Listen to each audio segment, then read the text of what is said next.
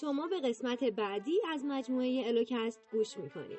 با رفتن به وبسایت و پیج اینستاگرام ما به نشانی eloviza.ir به اخبار و گزارش های بیشتری دست خواهید یافت. وقتی به لهستان فکر می کنید چه تصویری دارید؟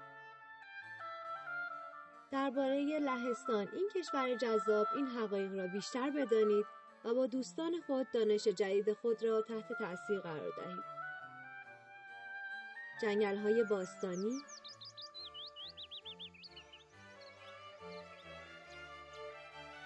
زنجیره های کوهستانی مانند تاترا و کارپات.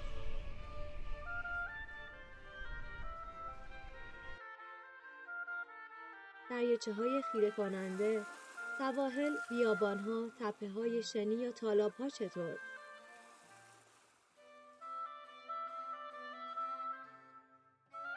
در شمال سواحل دریای بالتیک و یک کمربند وسیع از خشکی دریاچه قرار دارد.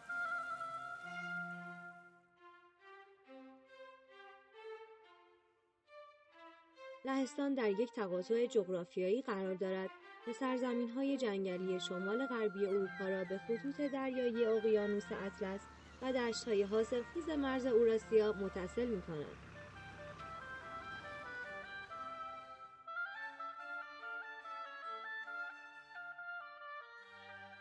در عواسط دهه 1500 لهستان متحد بزرگترین دولت اروپا و شاید قدرتمندترین کشور قاره بود.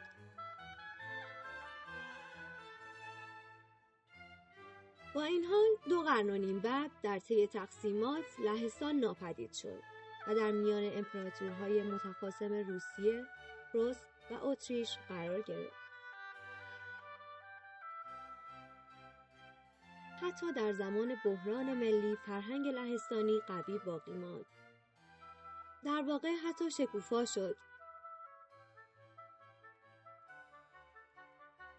حتی گاهی اوقات دور از خانه آرمانهای انقلابی لهستان که توسط میهم پرستان برجسته مانند پولسکی هم می‌شد به انقلاب آمریکا اطلاع داد.